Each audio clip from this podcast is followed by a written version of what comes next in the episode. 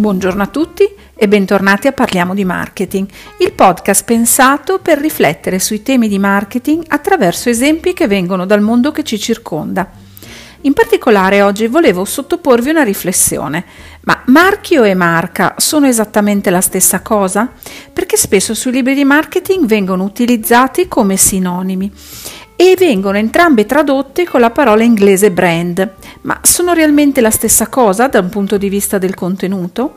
Lo spunto per riflettere su questo tema viene dalla notizia recente secondo la quale AstraZeneca ha provveduto a registrare presso le autorità il marchio di prodotto del proprio vaccino che ha quindi preso ufficialmente il nome di Vaxzevria, un nome abbastanza impronunciabile che vuole identificare il prodotto, ma che ci induce a considerare se si tratta davvero di un marchio o di una marca. C'è da dire che anche Pfizer ha registrato il proprio prodotto con il marchio Cominarti, una parola che deriva dalla sintesi delle tre parole Covid, mRNA e community. In entrambi i casi si tratta quindi di marchi registrati identificativi del prodotto, anche se siamo ormai tutti abituati a conoscere questi prodotti attraverso il nome del corporate brand, quindi Pfizer e AstraZeneca.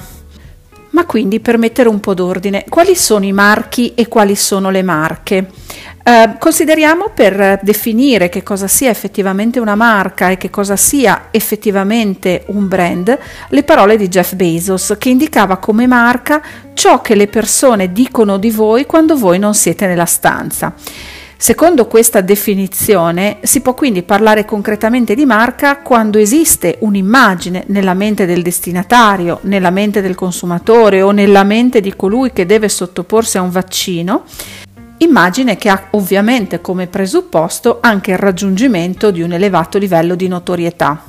È facile però notare come oggi i media continuino incessantemente a parlare di AstraZeneca, a parlare di Pfizer, dimenticandosi di quei marchi di prodotti, che in questo momento non sono quindi in realtà vere e proprie marche, vere e propri brand, Difficile quindi pensare che oggi Vaxzevria possa essere lo strumento attraverso il quale, tra virgolette, ripulire un brand un po' appannato come quello di AstraZeneca.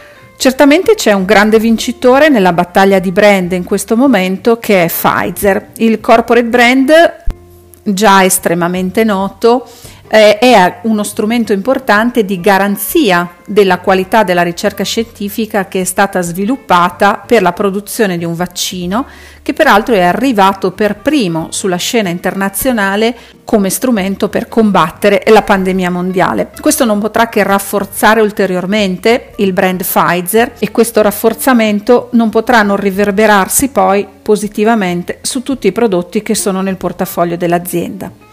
Non resta quindi che aspettare e vedere se nelle prossime settimane il marchio Vaxzevria potrà acquisire una nuova notorietà che, accompagnata anche dal cambio di packaging, potrà forse contribuire a costruire una nuova immagine facendo di Vaxzevria una vera e propria marca.